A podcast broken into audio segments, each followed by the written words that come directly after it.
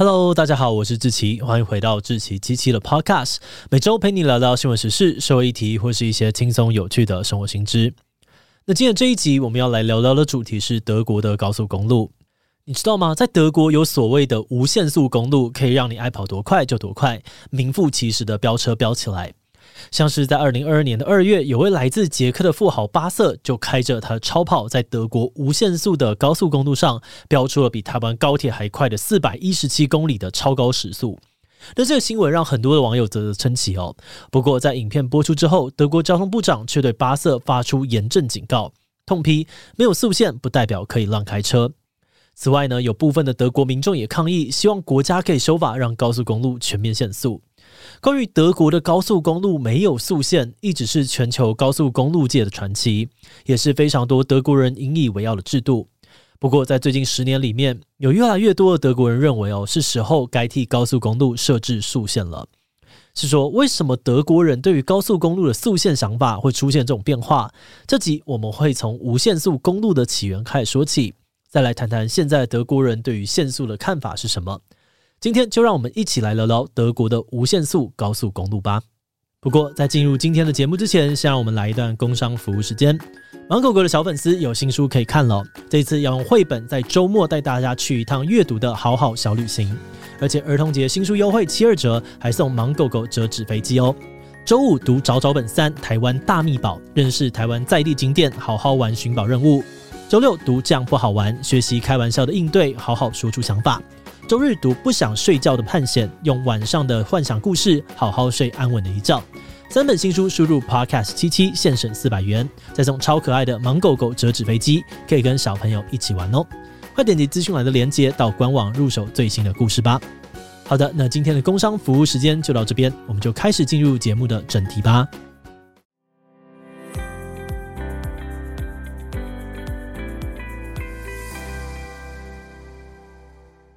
根据我们查到的资料，德国可能是历史上第一批制造出高速公路的国家。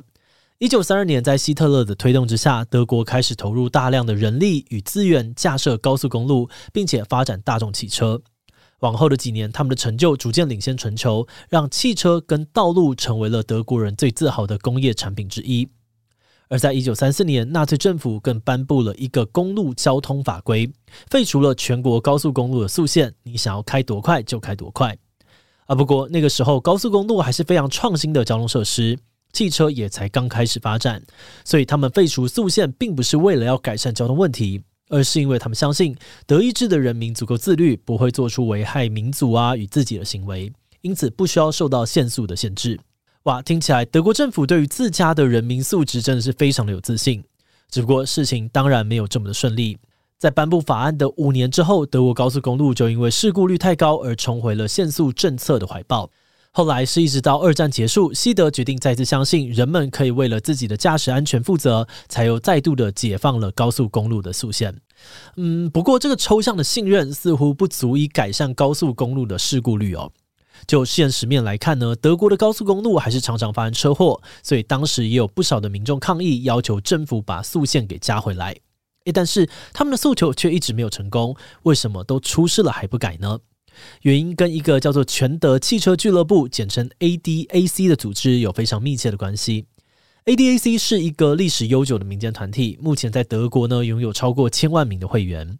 1950年代，这个组织和当年许多的汽车制造商们一起的大力游说政府不应该在高速公路上面设置速限。当时他们主张的理由是，德国制造的汽车就是为了高速行驶而生的，同时他们也对民众大力的呼吁，每个人都应该拥有驾驶的自由。而在他们不断的施压之下，德国政府也开始思考如何在不限速的前提之下，让高速公路不要再发生这么多的事故。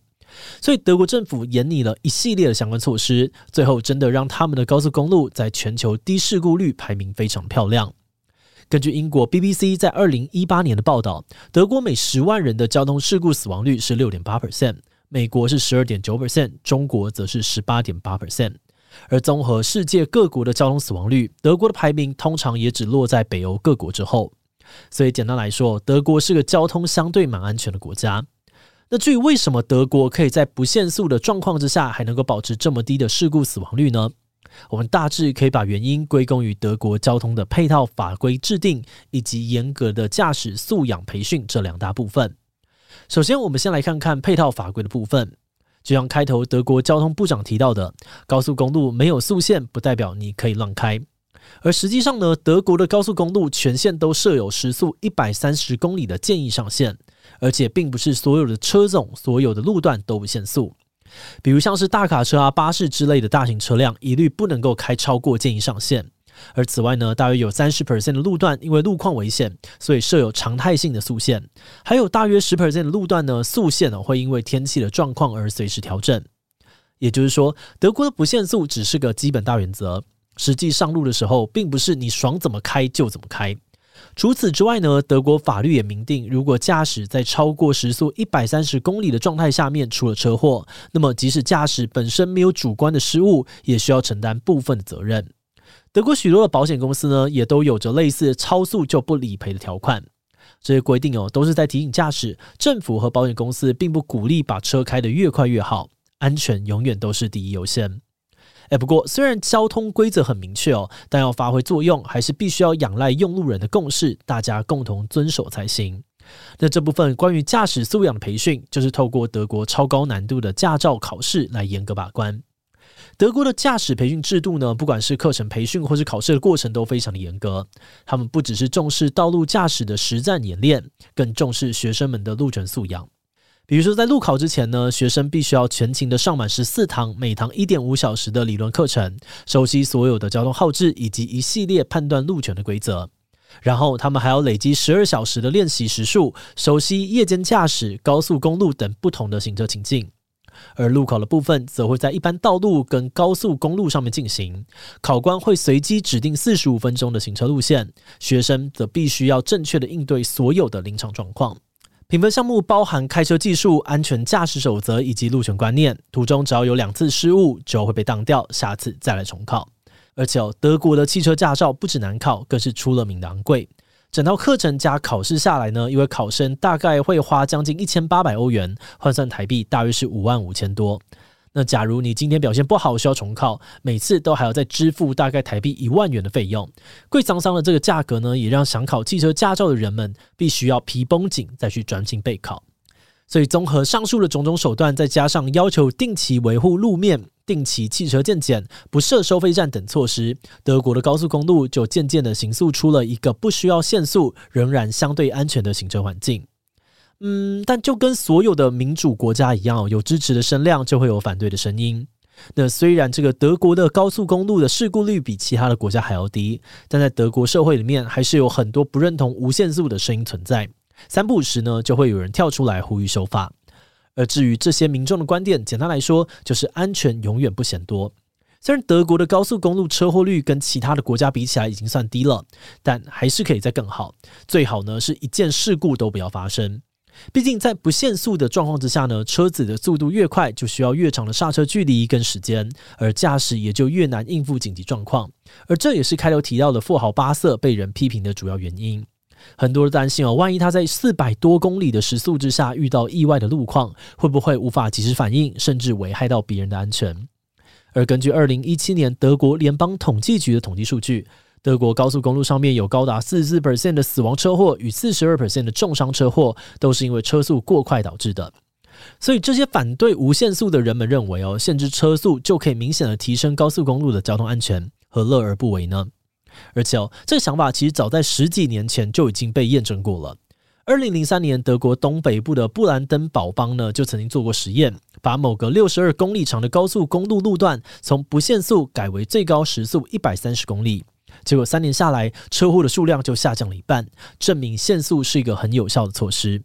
不过有很多的德国人对于这个议题抱持着不同的看法像是前面提到的全德汽车俱乐部 ADAC 就不认同这个想法。他们反过来举证说，世界上面大部分有限速的国家车祸事故率都比德国还要高，所以速度呢并不是导致车祸的核心原因，驾驶有没有足够的安全意识才是问题的最关键。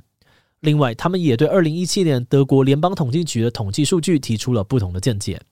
ADAC 指出，虽然高速公路上面的死亡车祸有将近一半跟车速过快有关，但是高速公路上面的死亡车祸实际上呢只占了全国所有交通死亡事件的 12%， 证明高速公路其实相对安全，反而是其他路段的道路安全问题比较大。